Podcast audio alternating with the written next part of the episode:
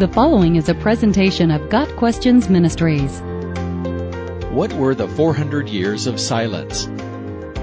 The 400 years of silence refers to the time between the Old Testament and New Testament, during which God did not speak to the Jewish people. The 400 years of silence began with the warning that closed the Old Testament Behold, I am going to send you Elijah the prophet before the coming of the great and terrible day of the Lord. He will restore the hearts of the fathers to their children, and the hearts of the children to their fathers, so that I will not come and smite the land with a curse. Malachi 4 verses 5 and 6, and ended with the coming of John the Baptist, the Messiah's forerunner.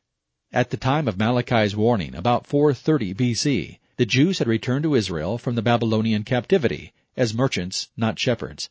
The Medo-Persian Empire still ruled Israel, and the temple had been rebuilt. Both the law and the priesthood of Aaron's line had been restored, and the Jews had given up their worship of idols. Nevertheless, Malachi's warning was not without cause. The Jewish people were mistreating their wives, marrying pagans, and not tithing, and the priests were neglecting the temple and not teaching the people the ways of God. In short, the Jews were not honoring God. In 333 BC, Israel fell to the Greeks, and in 323 BC it fell to the Egyptians. The Jews generally were treated well throughout these reigns, and they adopted the Greek language and many of the Greek customs and manners. And in Egypt, the Old Testament was translated into Greek. That translation, the Septuagint, came into widespread use and is quoted frequently in the New Testament. Jewish law and the priesthood remained more or less intact until Antiochus the Great of Syria captured Israel in 204 BC. He and his successor, Antiochus Epiphanes, persecuted the Jews and sold the priesthood, and in 171 BC, Epiphanes desecrated the Holy of Holies.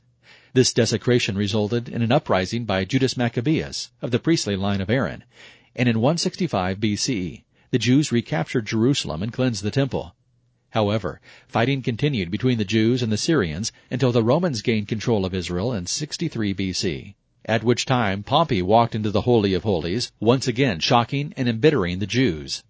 In 47 BC, Caesar installed Antipater, a descendant of Esau, as procurator of Judea, and Antipater subsequently appointed his two sons as kings over Galilee and Judea. As the New Testament opens, Antipater's son, Herod the Great, a descendant of Esau, was king, and the priesthood was politically motivated and not of the line of Aaron. Politics also resulted in the development of two major factions, the Sadducees and the Pharisees, the Sadducees favored the liberal attitudes and practices of the Greeks.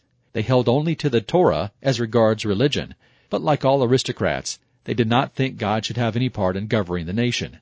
The Pharisees were conservative zealots who, with the help of the scribes, developed religious law to the point where the concerns and care of people were essentially meaningless. Additionally, synagogues, new places of worship, and social activity had sprouted up all over the country and religious and civil matters were governed by the lesser and greater Sanhedrins, the greater Sanhedrin being comprised of a chief priest and seventy other members that handed out justice, sometimes by thirty-nine lashes, administered with full force.